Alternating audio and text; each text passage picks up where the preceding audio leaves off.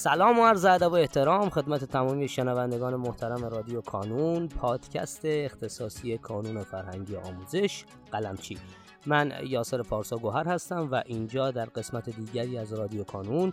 در کنار من خانم آفرین ساجدی مدیر محترم یازدهمی های گروه انسانی حضور دارم. خانم آفرین. خیلی متشکرم از اینکه در کنار ما هستین و اگر سلامی دارین خدمت دوستان بفرمایین و یواش یواش بعدش بریم سراغ موضوع گفتگوی امروزمون.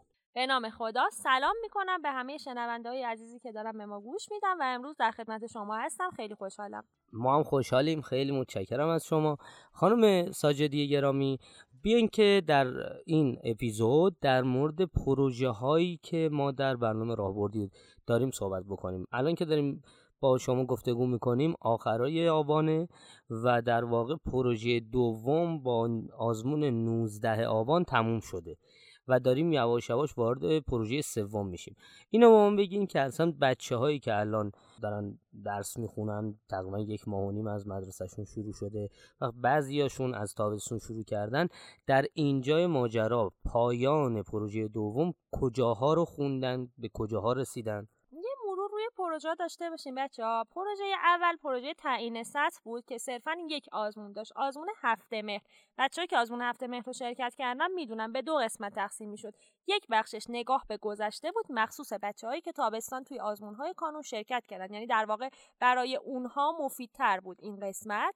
که شما ببینین چقدر از درسای دهم رو خوب خوندین و یادتون هست. و یک بخشش که نگاه به آینده بود کل نیم سال اول یازدهم رو شامل می‌شد. بچهای به این معنی نبود که شما همه نیم سال اول یازدهم رو بلد باشین. صرفا پروژه تعیین سطح بود. ما بعدا توی پروژه چهار یک بار دیگه این درصد هایی رو که داشتین چند از رو که داشتین می‌تونین توی پروژه چهار مقایسه بکنین که بفهمین در طول این پروژه چقدر پیشرفت کردین. پروژه بعدی ما یعنی پروژه دو سه تا آزمون رو شامل می‌شد. 21 مهر 5 آبان و 19 آبان. بچه ماهیت هر سه این پروژه پوششی بود. یعنی چی؟ یعنی شما توی پروژه 21 مهر که از ابتدای کتاب های 11 همتون شروع می شد به صورت پیشروی آهسته داشتیم هماهنگ با اکثر مدارس پیش می رفتیم و بعد توی 5 آبان ما مجددا موارد و مباحث آزمون 21 مهر رو هم داشتیم. این برای بچههایی بود که اگه برنامه مدرسهشون هماهنگ نیست توی پنج آبان بتونن اینو جبران کنن. و بچههایی هم که حالا برنامه مدرسهشون رسیده بتونن این مروره رو فرصت مرور رو داشته باشن. آزمون بعدیش که آزمون 19 آبان بود باز هم ماهیت پوششیه یعنی ما مباحث آزمون 21 مهر و مباحث آزمون 5 آبان رو توی 19 آبان داشتیم. علاوه بر اینکه یک قدم باز هم به جلو پیش رفتیم و یک پیشروی جدید داشتیم. بچه پروژه های ابتدایی معمولا به صورت پیشروی های پوششی هستند مروری هستند چرا؟ دلیلش اینه که شما ابتدای سال تحصیلی هستین. تازه دارین با اون مقطع درگیر میشین. درسایی رو که تازه دارین می‌خونین براتون تازگی داره. ممکنه خیلی حالا توی همون جلسه اول جلسه دوم روی درس تسلط لازم رو پیدا نکنیم. به خاطر همین پروژه های ابتدایی رو به صورت پوششی میچینیم که شما بتونیم با اون درس کنار بیاین روش های مختلف رو با آزمون و خطا یاد بگیرین تا در نهایت بتونین روش خاص خودتون رو کشف کنین و در مورد اون دست به اون تسلطی که نیاز هستش برسین. الان داریم وارد پروژه سوم میشیم بچه ها اسم پروژه سوم پایان نیم سال اول هستش. یعنی تو پروژه قبلی ما آغاز نیم سال اول رو داشتیم شما تازه درس رو شروع کردین. توی این پروژه پایان نیم سال اول یعنی پروژه سوم تمرکز بیشترش روی نیمه از نصف کتاب. شما بخواین دوباره نصف کنین یعنی یک چهارم دومی هستین الان. اون چیزی که می‌خوایم بخونین. به این شکل هستش که تمرکز روی اونه بیشتر قسمت دوم کتاب. حالا این پروژه باز هم سه تا آزمون داره سه آذر 17 آذر و یک دی. خیلی خوب. ما خانم ساجدی اگر موافق باشین در یک اپیزودی جدا کاملا در مورد آزمون سه آذر صحبت می‌کنیم.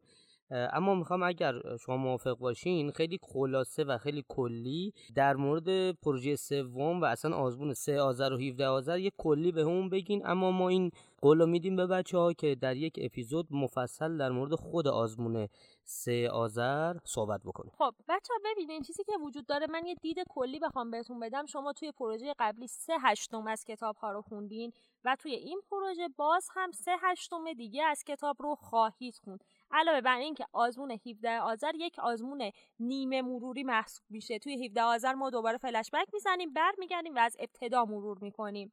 و در پایان توی آزمون یک ده شما سه هشتم بعدی رو هم خوندین تا برای پروژه بعدی که پروژه نیم سال اول هست جنبندی نیم سال اول هست توی پروژه بعدی صرفا یک خونه پیشروی جدید دارین. یعنی اصل اون پیشرویه بار سنگینش توی همین پروژه سه در در طی آزمون های سه آذر 17 آذر و یک ده اتفاق میفته خیلی متشکرم از شما خانم ساجدی گرامی که انقدر کامل و جامع توضیح دادیم برامون. متشکرم از اینکه وقت گذاشتین امروز. سپاس فراوان از شما عزیزان که صدای ما رو شنیدین و خواهش می‌کنم که هر سوالی دارین اینجا برای ما کامنت کنین و ما هم قول میدیم در اولین فرصت به تمامی سوالات شما پاسخ بدیم.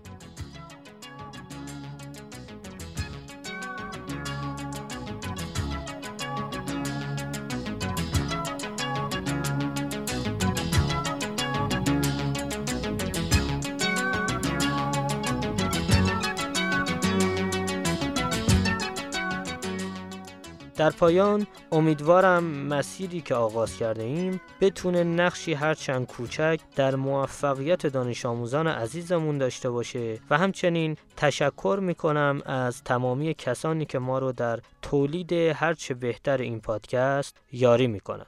تا شماره بعدی رادیو کانون خدا نگهدارتون.